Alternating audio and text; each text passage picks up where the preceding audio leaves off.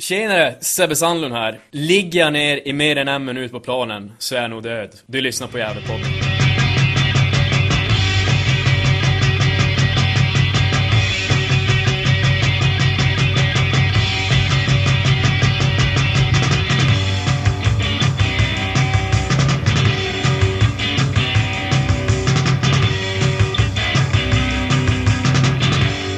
Hallå fotbollsvänner och hjärtligt välkomna till Gävlepodden Möter.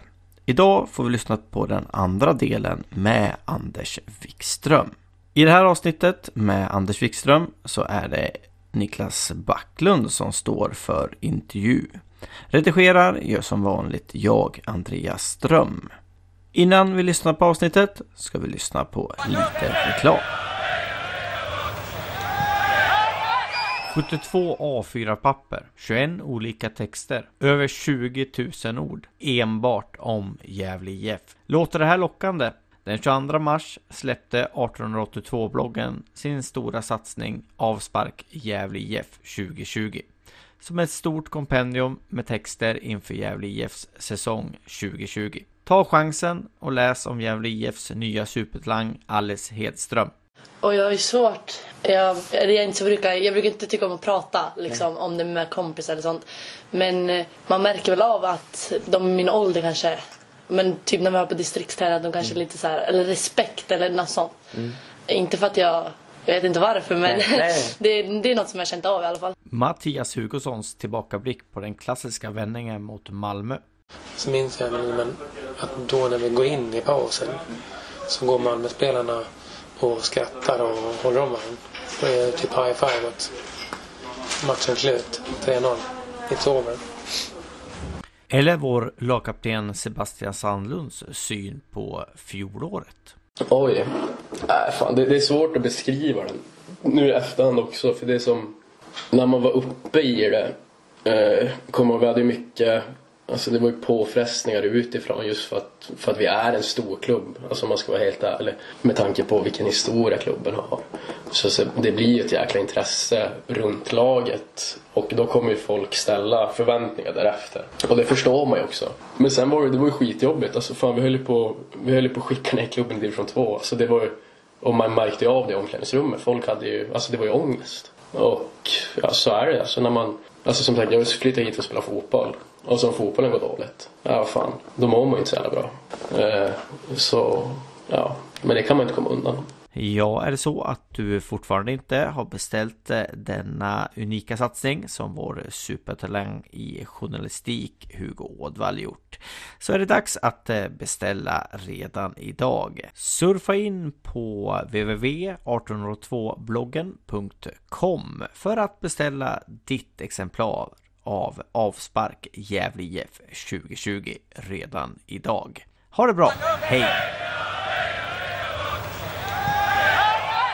Sen kom du tillbaka till GIF många år senare efter ja. lite Mjällby och Norrköping ja. utflykter och sånt. tjugotretton va? Ja, stämmer det. Nej, jag skrev fyra år med Elfsborg och gjorde ju två där innan jag var på lån i Norrköping och Mjällby de två sista åren. Um, Kände mig som en uh, ännu bättre fotbollsspelare och var en bättre fotbollsspelare när jag kom tillbaka. Um, så nej, men jag såg fram emot nya arena, nya förutsättningar och hela den biten att, att ta Gävle in i framtiden. Så för mig, um, ja, min sambo som hon var på den tiden, um, nu är hon min fru, sen i augusti. Um, hade ju varit mammaledig, vi hade ju hunnit fått ett till barn där, eh, Vilmer tjugohundratio, hade varit mammaledig i många år så hon var rätt less på att vara hemma så hon kände nu vill jag åka hem och, och börja jobba och, och, och göra någonting eh, nyttigt och då sa vi att absolut, um, jag var ändå trettio plus, uh, trettio, skulle fylla trettiotvå det året um, och tänkte att det blir kanon, sy ihop karriären på hemmaplan.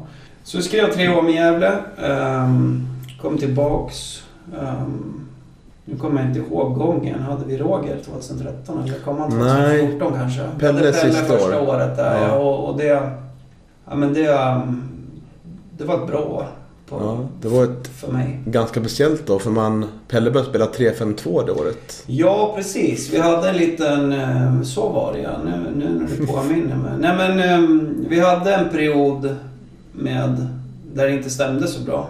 Och Pelle började prata om tre fem två eller fem tre två som Juventus hade egentligen initierat. Det här med Conte var det väl. Och tänkte att vi behöver någon form av förändring. Ja, vi hade flera mittbackar av god kvalitet också. Få in tre mittbackar. Få in kompetens i laget.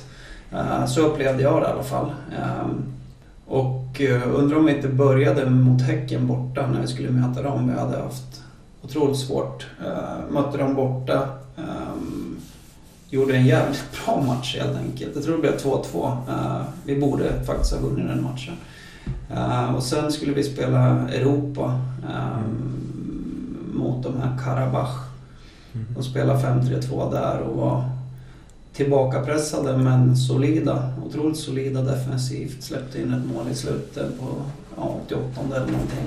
Du kunde stanna där. Hur var den resan? Jag var ju nästan på väg dit men det blev för dyrt. Det kunde gå på tio femton tusen tror jag. Ja. Uh, hur var, hur var Nej, det? Det var speciellt. Alltså... Det ligger i Azerbaijan för de som inte vet. Ja, precis. Så, nej, men vi åkte ner på tisdagen, hade match på, på torsdagen. Det var ju byten och lång resa och det var nog fyrtiofem grader varmt när vi landade. Och vi bodde på något skitfint hotell där. Eh, verkligen en, en märklig stad, ett centrum med en massa överklassbutiker, helt tomt. Eh, och så fattigdom runt om. Eh, det såg vi inte så mycket av mer än när vi åkte bussen dit liksom. Uh, men um, ja, vi skulle ut och möta Karabakh och vi hade Pelle som vanligt hade studerat motståndet väl så gott det nu gick. Uh, de hade tre brassar som var, höll extremt hög kvalitet. Uh, kommer jag inte ihåg vad de heter nu men, men man tänk, jag tänkte ju ganska snabbt att vad gör de här i den här ligan liksom. Men, men det är väl klart, det fanns väl skattefria pengar att hämta där. Ja, de hade bra betalt fick man veta i efterhand så det fanns en logik i det. Um, ja, det var en otroligt märklig match. Det var ju, Karabakh var ju någon form av krigs... Det är någon sån här zon där i Azerbaijan som... som man inte accepterar som... Jag, jag kan inte exakta, men, men Karabakh är ett område som omges av liksom mycket militär och så vidare. Av den anledningen att på något sätt vill man vara självständig om jag uppfattar det rätt. Och på något sätt så tillhör man Azerbaijan och, och så vidare. Eller, visst var det Azerbaijan? Eller var det Kazakstan? Vart var vi någonstans? Eh, Azerbaijan var det. Azerbaijan var det. Ja. Uh, men uh, matchen i alla fall, det var... Otroligt mycket folk. Um, militär med k-pistar och grejer. Bara män. Inte en kvinna så långt ögat uh, kunde nå. Extremt hög ljudkuliss. Jag kommer ihåg att jag, jag, skulle, jag ropade till Olof Mål och vi satt på det avståndet. Eller vi stod på avståndet av en meter. Och han hörde inte vad jag sa. Det var så otrolig ljudkuliss. Så det var, det var en häftig match att uppleva. Uh, men också rätt märklig på något sätt. Uh, Men vi överlevde i den matchen med ett noll och, och fick chansen i hemmamatchen då sen. Otroligt tillbaka tryckte den matchen, kommer jag ihåg. Jag såg den på en ful stream mm. hemma. Det var aldrig sett Giftby så tillbaka pressade. Nej, det var faktiskt helt sanslöst. Det var vansinnigt varmt. Och så hade de ju extrem kvalitet på några spelare. Reinaldo hette en av brassarna, kommer jag på nu. Ja, det var... Jag vet att den här Samuel Almenteros var där något år senare. Och, och när Göteborg skulle möta Karabakh kanske året efter så pratade de om att det var någon form av bra lottning. Och jag kommer ihåg att jag sa till mina kompisar det där kommer inte vara en bra lottning. Och mycket riktigt, jag tror de förlorade med tre eller fyra noll där borta. För det var ett lag med hög kvalitet, det måste man säga. Ett av de bästa lagen vi mötte med, med Gävle. Mm. Ja, kul. Kul äventyr i Europa det året. Ja, verkligen. Både det året och... tjugohundratio också.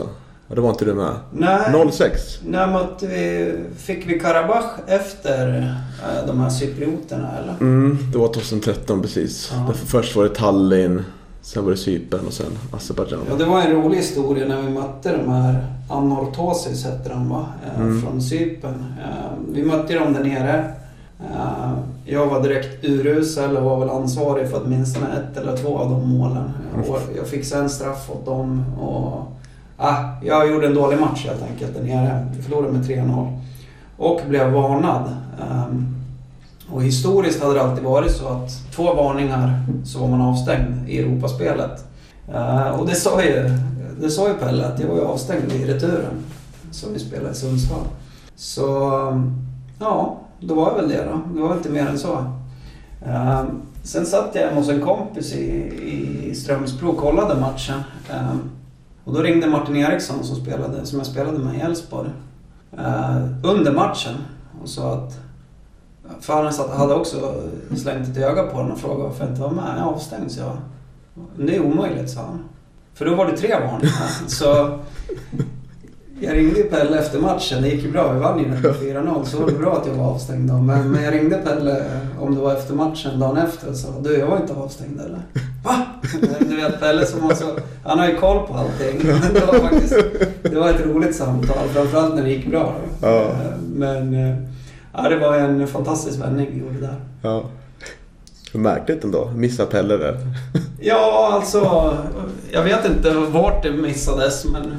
Han kanske, kanske inte ville att du skulle vara med. För nej, att precis. För, annars hade jag väl varit avstängd mot Karabakh borta. För jag hade väl lyckats bli varnad där säkert i så fall. eh, tjugohundrafjorton mm. var ganska speciellt år också. Pelle försvann till Djurgården. Hugo Ådvall. Ja. I säsongen Bernard. Lav, Facetas försvann, Olof försvann, Dahlberg försvann. Mm. Hur överlevde ni det året ändå? Med Roger Sandberg vid rodet. Ja, det kan man ju fråga sig. Ehm, och snackade något till så lämna också. Det var väl sällan något lag har varit så nedlagstippade som inför det året. Med tanke på att vi tappade väl ett par tusen matcher, kändes det som. Ehm, ja, bara Bernard och Hugo blir väl tusen matcher, bara de två. Mm. Ehm, Nej, men jag tycker Roger kom in. Vi fick in ett par spelare som kunde fylla de här hålen. Jag har för mig att vi började ganska bra. Men jag, kan, jag, jag är inte så bra. Jag har inte så bra minne kring hur säsongen såg ut. Men hur som helst så. Vi tog oss igenom säsongen. Hamnade på kvalplats. Mötte väl Mjällby hemma i sista matchen om jag inte missminner men mm. vann den. Uh, och det fanns väl till och med en möjlighet att vi skulle klara oss kvar om något lag. Vilka det nu var vi kunde gå om. Om de förlorade. Jag tror det stod oavgjort i den matchen länge. Uh, så det var inte helt långt ifrån att vi klarade oss efter en, lite, en ganska stark spurt. Uh, men um, det blev ju kval som sagt. Och det var ju rätt jobbigt. Uh, ny arena på gång. Man vill inte gärna åka ur där och då, man vill aldrig åka ur. Och då hade jag också binden på armen i, i de här kvalmatcherna. Och då känner man ännu större ansvar. Uh, man kommer från stan och så vidare. Uh, men vi fick ju Chile um, som hade någonstans tjugofem raka matcher utan förlust. Och egentligen var ute i, i tidningen och tyckte att det var orättvist att de inte hade gått upp. Jag tycker de hade otroligt dålig... dåligt snack inför de här kvalmatcherna. Det var som att de tyckte synd om sig själv innan de skulle spela en kvalmatch. Um, men inte mig emot. Det var ju, var ju tacksamt ur det perspektivet. Um, åkte ner dit. Släppte in ett noll efter tio minuter kanske. Uh, tycker ändå vi hade börjat skapligt liksom. De hade väl lite entusiasm till en början såklart. Men... Um, Vi kvitterade väl där eh, ganska tätt inpå och så gjorde väl Dio två ett kanske. Jag kommer mm. inte ihåg hur det var. Men jag kommer ihåg att jag i alla fall blev... jag skulle bara nicka in bollen på en hörna, blev jättefasthållen och det blev straff och gjorde mål. Eh, sen var det någon, någon tjafs i slutet där, där Johannesson och Fellman bråkade lite grann. Och jag tror han skallade Fellman och vart utvisad i slutet. Uh, men vi hade ju tre ett i alla fall uh, med oss och det var ju otroligt skönt. Det, man kunde inte önska sig så mycket bättre resultat på bortaplan. Men det hjälper inte så mycket för man är ju fortfarande rätt orolig när man ska spela returen och De hade ju två riktiga bufflar som mittbackar. Den ena var ju otroligt huvudstark. Jag kommer inte ihåg vem det var riktigt, men Leinar, kan han ha spelat där då kanske? David Leinar. Men hemmaplan såklart, prioritera defensiven lite grann utan att bli feg. Det är alltid en svår balansgång det där när man, när man har ett så bra resultat att gå på. Jag kommer ihåg att Emil gjorde någon stor räddning där efter en kvart tjugo minuter när de hade börjat bättre än oss. Och sen, ja, sen spelade vi av matchen ska jag säga. Sen kändes det ganska tryggt. Om jag inte missminner så gjorde Lundevall ett mål också, mm. till och med. Mm. Uh, och det var ju, ja, det var ju klart mycket skönare än att gå upp från Superettan. Det var ju mer euforin. Det här var ju en... bara en lättnad när man hade kaptensbindeln och var på väg till en ny arena och så vidare. Så, ja, det, var, det var otroligt känslosamt tycker jag. Jag var helt slut i flera veckor efteråt. Mm. Det var en pers. Mm. Apropå Lundevall så kan man ju på till Elfsborg där mm. under samma period. Mm. Påverkar den processen, fokuseringen, avslutning på spelartruppen tycker du? Ja, men det tycker jag inte. Alltså kanske till en början när det började pratas om det att framförallt Simon själv påverkades nog lite grann av det. För jag tyckte han var lite sämre i några matcher efter det. Men de sista fyra, fem matcherna gjorde han ju mål och assist till höger och vänster. Som var ju, det var ju ändå en... Jag tror ändå att det var en, en nyckel för oss. Att han var kvar året ut och var med och påverkade eh, hela vägen in. Eh, så nej, jag tycker inte spelartruppen påverkades inte. Jag tror han påverkades lite själv. Som, mm. som det blir för många som, som skriver ett kontrakt med någon annan innan man har spelat klart säsongen. Eh, men eh, Elfsborg ville väl köpa loss sådana klubb och Gävle sa väl nej eh, redan under sommaren tror jag. För att man ville ha han kvar. Eh, det tror jag var ett bra beslut när man har facit. Mm. Och vi tar lite kort om Roger Sandberg då. Mm. Han fick ju den tuffa uppgiften att ta över efter Pelles dynasti. Mm. Vad tycker du hans styrkor som tränare? Vad bidrar med till Gävle I F? Nej, men Roger var ju också en... Det var väl lite grann som när Kenneth kom in. Att man sökte någon som hade en lite annan filosofi och så vidare. Det fick man med Kenneth och det fick man lite med Roger också. Även om man såklart... Inte, han förändrade inte allting rakt upp och ner, men han hade en ambition om att spela, ha lite mer boll och så vidare. Jag tycker vi spelade vi spelade ju ganska bra fotboll det året, men eh, vi fick inte så mycket slutprodukt. Eh, året efter var väl desto bättre om jag inte missminner, men när vi mm. eh, gjorde ett jäkligt bra år, både spelmässigt och poängmässigt, och, och var klara i rätt god tid för en gångs skull.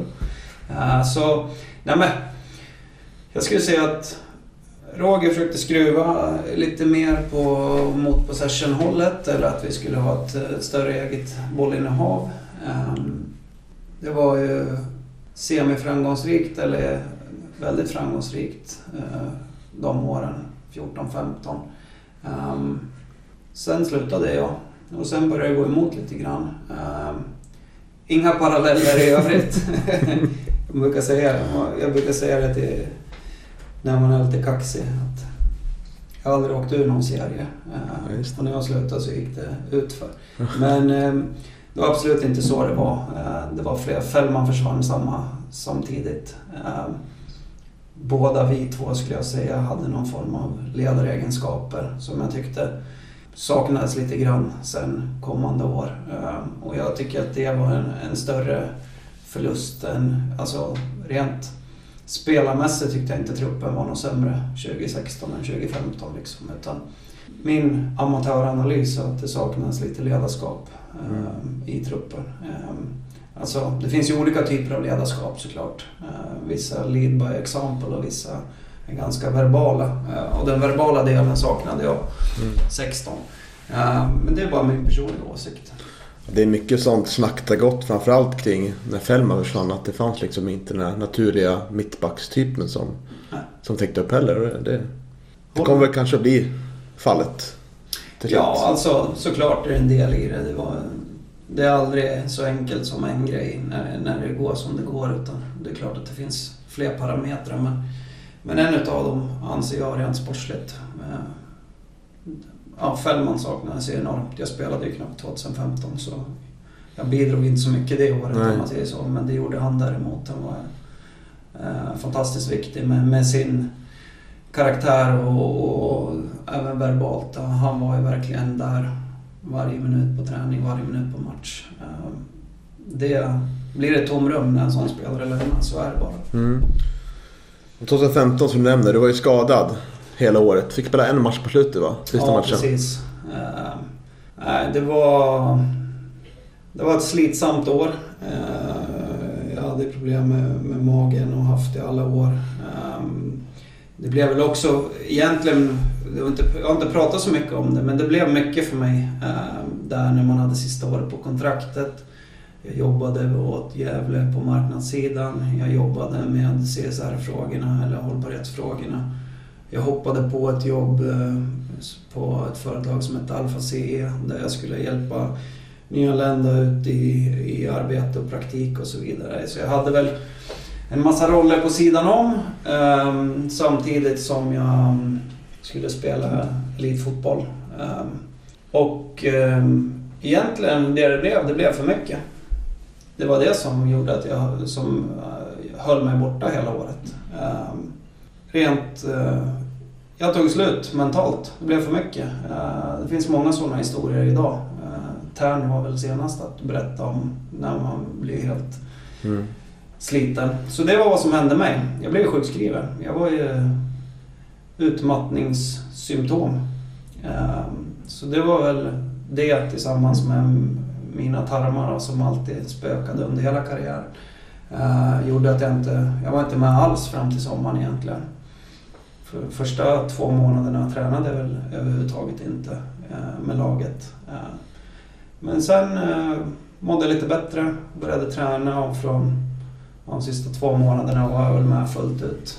Eh, så det var ju, jag har inte pratat så mycket om det, det, det finns ju någon form av stigma kring det. Eh, även om jag tycker att det, det, det håller på att förbättras.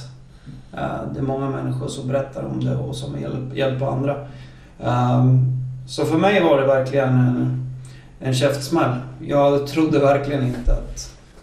Jag hade sagt tidigare att så utmattning och utbrändhet, det, liksom, det finns inte. Men då fick man känna på, på det, den hårda vägen själv också. Uh, så äh, jag mådde inte bra där den våren. Och det året ja, var det ju katastrof rent sportsligt då, för egen del. Mm. Men samtidigt otroligt lärorikt. Att få känna vart ens gränser går. Mm. Um, det tror jag man, det tar man med sig framöver i, i livet liksom. Hur tog du ur allt det här?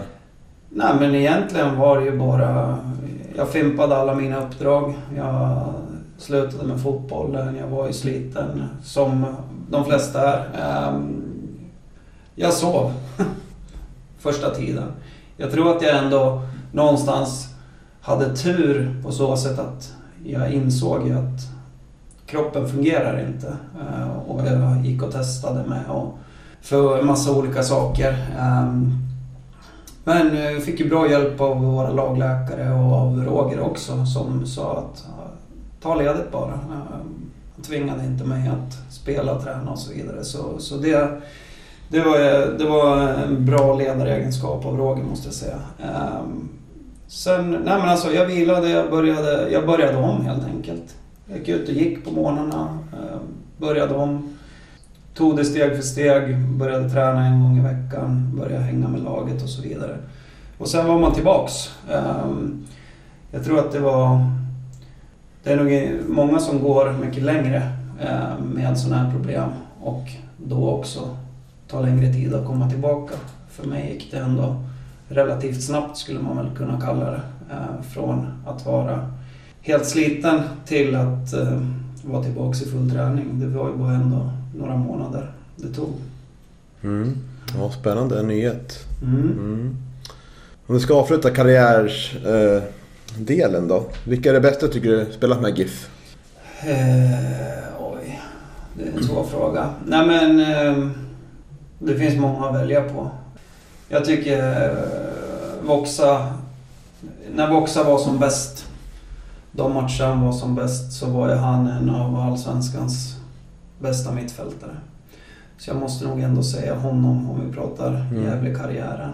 Mm. Det finns många som... Bernhardsson har aldrig gjort en dålig match, Hugosson har väl aldrig gjort en dålig match, Hedlund har aldrig gjort en dålig match. Nej, men i princip, mm. alltså, det är många som var otroligt lojala, arbetade hårt och så vidare. Det, fin- det fanns de som stack ut offensivt, Javo, Oremo, Makondele och så vidare. Eh, Sulan, det året vi gick upp var han faktiskt extremt, extremt bra. Han var överlägsen i den där serien då, tycker jag. Mm. Eh, Ja, men det finns, jag kan nämna nästan alla, men, men den högsta högsta nivån skulle jag säga att Voxa hade um, av de jag spelade med i Gävle. Mm, och som mittbackspartner då, vilken tycker du har varit bäst att spela med av de du haft? Oh, du kan är... ta GIF, du kan även ta de andra lagen också. Det är, ja, men det, det är svårt det där. Om man säger, jag spelade inte så mycket med Magnus Wikström, jag spelade en hel del med Hedlund, som på så sätt att han var stor, stark och fysisk och, och kunde arbeta framåt, och mina styrkor var väl ja, förvisso duellspelet, men kanske snabbheten framförallt. Vi kompletterade varandra jävligt bra. Mm. Um, så jag trivdes där. Jag, triv, jag trivs att spela med i princip alla jag spelar med. Fellman var ju, blev ju uh, från att han kom till när han lämnade, så var han ju en dubbelt så bra spelare skulle jag säga. Uh, han växte, växte ju mycket. Och där kände jag väl också, det var ju roligt på så sätt att där blev ju jag någon som han lärde sig utav också. Uh, och tog inspiration ifrån.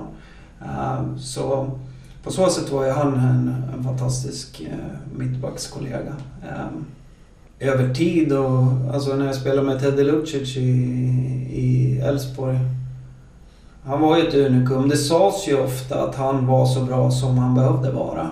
Han glänste inte i en träningsmatch mot Falkenberg, kanske.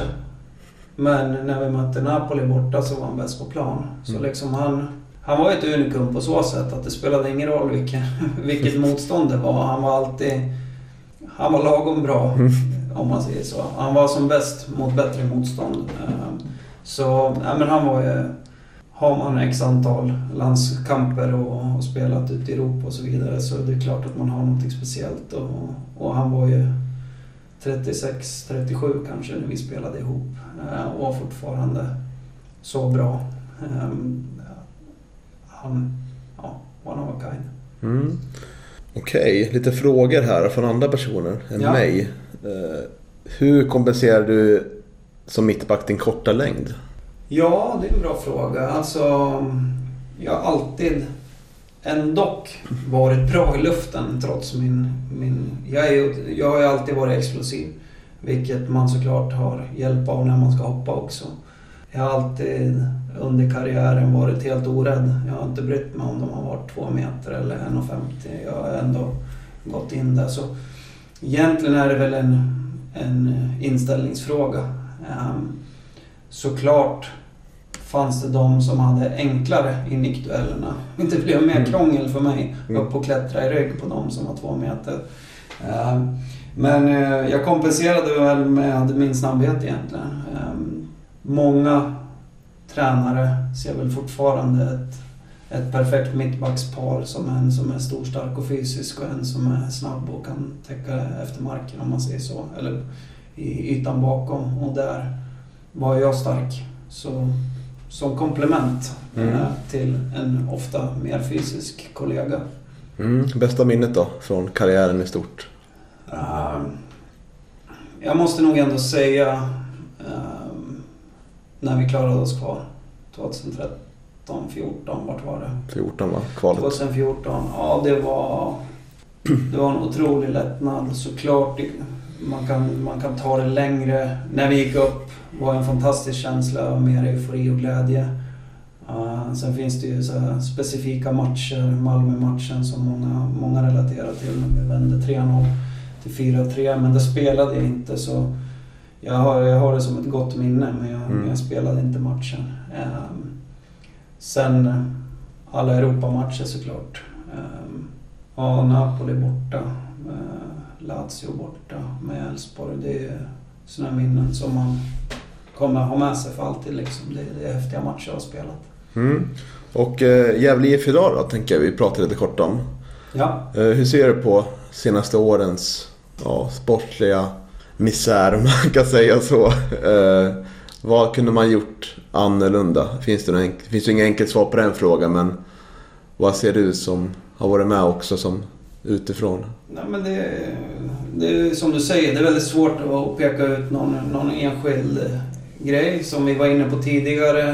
Eh, rent ledarskapsmässigt på planen, om vi pratade sportsliga, saknade jag när Fellman lämnade. Ehm, när det gäller organisatoriskt så såklart ehm, är det alltid en avvägning. Det hade kanske kunnat investeras mer i organisationen för att vara mer driftsäkra, om man ska säga så. Det har ju sålt så mycket spelare under de åren jag var i Gävle för mycket pengar, och, och driften har alltid gått lite back, mm. eller mycket back, beroende på hur man ser det. Så om man tittar i den rollen jag har nu så skulle jag säga att man investerade för mycket i spelartruppen och för lite organisationen, om jag ser det nu. Men jag förstår också att det är en väldigt enkel sanning att bara slänga ur sig. Det är inte så enkelt som att bara välja mellan någon på kontoret och någon i spelartruppen. Man måste ju vara slagkraftig på planen också. Så. Det är en svår diskussion. Och jag tycker det har varit några hårda år, det måste man säga.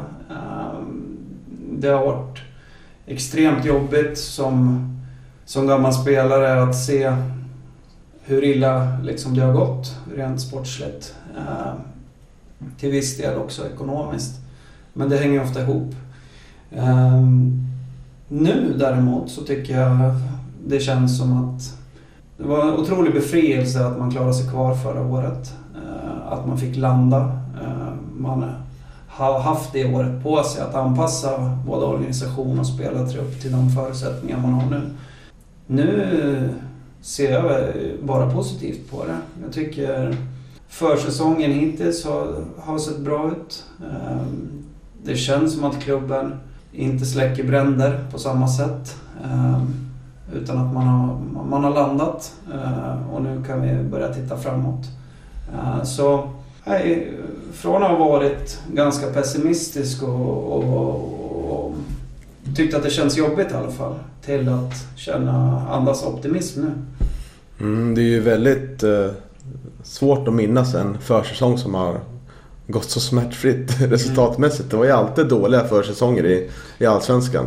Absolut. Och är bara knappt någon vinst. Ja, nej, och sen får man inte dra för stora växlar på, på en försäsong. Men, men bara att klubben i stort känns och ser ut att må mycket bättre nu. Ja, som, som vissa kanske vet, men jag är ju en del av valberedningen. Jag har ju sett det hårda arbete som styrelsen har lagt ner under året. Och man har fått jobba med extrem uppförsbacke, både ekonomiskt och, och liksom att anpassa en kostym till en lägre division. Nu känner jag och hoppas i år att man både på styrelsenivå och på kontorsnivå kan jobba med utveckling på ett annat sätt. Det både hoppas och tror jag under mm. året. Så jag tycker det, det blåser positiva vindar och det känns ju såklart väldigt kul. Ja, du sitter ju i valberedningen som sagt ja. Och kommer fortsätta göra det. Jajamän. Hur ser det arbetet ut? Hur går det till? Nej, men det gäller ju att vi har en konstant dialog med de som sitter i styrelsen. Se hur de, ja, hur de trivs, om de vill vara kvar. Vilka behov som finns på de som eventuellt ska hoppa av. Vi hade ett byte nu i år och då ja, vi, vi såg över några namn och Daniel Kraft kom ju in då. Och det känns jättebra. Um, under året så nu blev det en ny valberedning som jag blev ordförande för. Uh, så vi kommer stämma av med styrelsen under året. Uh, liksom det är klart att vi behöver ha lite koll på hur det går ekonomiskt, sportsligt och, och hur alla känner och så vidare. Men också utifrån vart klubben vill någonstans kunna hitta de namnen till styrelsen som passar in. Eh, vilka kompetenser behövs, eh, vilken typ av människa behövs och så vidare. Det, det är väl klart att vi tar inspel från alla eh, som på något sätt kommer med namn eller så. Mm. Eh, men vi gör ju också en, under året gjorde vi en analys eh, kring vad vi tror behövs och så vidare, och så utifrån det tog vi de besluten vi gjorde att föreslå, ja, i det här fallet Daniel då, till, till ny i styrelsen. Um, och det ser jag väl framför oss under året. Uh, Malin Markström och, och Jonas ska in um, och jobba. Jag har mejlat dem idag faktiskt för att mm. sitta ner redan, um, redan nu. För um, erfarenheten från det här året är att det går snabbt till slut. Mm. Alltså de sista månaderna tickar på rätt snabbt. Um, så det gäller att vara tidigt ute med eventuella namn, eh, men också att man har en, en tydlig vision kring hur man vill bygga styrelsearbetet. Och, och där ser jag väl en fördel i det arbete jag gör dagligen kring, kring klubbutveckling och hur vi pratar på, på S E F-nivå. Då. Eh, vad så vilka behov som finns. Det är klart att man, man får med sig mycket därifrån som, som jag såklart vill hjälpa Gävle med. Eh, Så nej, men det, det är ett ärofullt uppdrag, det, det är ett viktigt uppdrag eh, inom fotbollen. Så eh, jag är glad att man är där. Mm. Eh, vad kommer Daniel tillföra? Eller vilka kompetenser var det som gjorde att han valdes in? Men han, han har ett brett kontaktnät, han, han har eh, marknadskompetens som man säger. Så han, han, eh, det är ju marknadsbiten som mm. han har eh, som sin... vad ska man säga, sin edge om man säger så. Men sen har han ju också många år styrelsearbete tidigare. Inom hockeyn så har han erfarenhet av styrelsearbete också. Det kändes som en väldigt bra kandidat helt enkelt. Och det är klart att vi behöver utveckla partnerintäkter, vi behöver utveckla support, alltså vad ska man säga, publik, business to consumer som vi säger lite fult. Och där han jobbar inom, inom den branschen. Han kommer från eh, bilbolaget eh, där han jobbar mycket med kund och med, i olika partnernätverk. Så, så det är hans kompetens som han är inne för. Eh, och jag är väldigt trygg med det valet. Mm. Och det är en ganska speciell situation för alla idrottsklubbar eh, med tanke på coronaviruset som sätter hela världen i lockout nästan, känns som, framförallt sporten. Hur, vad blir utmaningen nu för klubbar men även för, för Gävle I F om vi säger att vårsäsongen blir uppskjuten? Nej men alltså framförallt så det jag ser framför mig är ju likviditetsfrågan. Klubbarna budgeterar med, med intäkter, man, man budgeterar garanterat med lite högre intäkter i en premiär till exempel. Så det gäller ju att kunna att orka leva igenom den här tiden utan matcher eh, och att man har eh, en likviditet så att man kan bedriva verksamheten. Eh, det ser väl jag en oro kring eh, om man ser ja, alltså idrotten överlag eller fotbollen överlag. Eh, jag ser också såklart en oro om vi, om vi hamnar där att vi måste spela matcher utan publik, så eh, kommer ju många budgetar att spricka på ett eller annat sätt, för det, man räknar ändå med intäkter där. Partnermässigt är jag osäker, det är en väldigt ny situation, men, men många partneravtal är garanterat redan skrivna både för Gävle och för, för många av de klubbarna som jag representerar inom S E F då. Så det borde väl inte betyda jättemycket här och nu, men det är ju den, den akuta likviditeten som, som jag ser som den stora utmaningen. Men också vi har pratat ganska mycket om att kunna erbjuda fotboll eller innehåll liksom under trehundrasextiofem dagar. Och nu dör ju allting, inklusive e-sporten kring fotbollen dör också. Så, eh, jag hoppas att man eh, som klubb nu kan arbeta med sin strategi, med sin, med sin långsiktighet och se över... Alltså, till syvende och sist, det är ingen som ska, kan sälja några biljetter nu. Det finns ganska mycket tid över till att jobba liksom på ett strukturerat sätt. Och jag hoppas att, att klubbarna tar den chansen att verkligen tajta till sig, eh, bygga strategi, struktur, eh, beroende då så, såklart på när serien startar. Men, mm.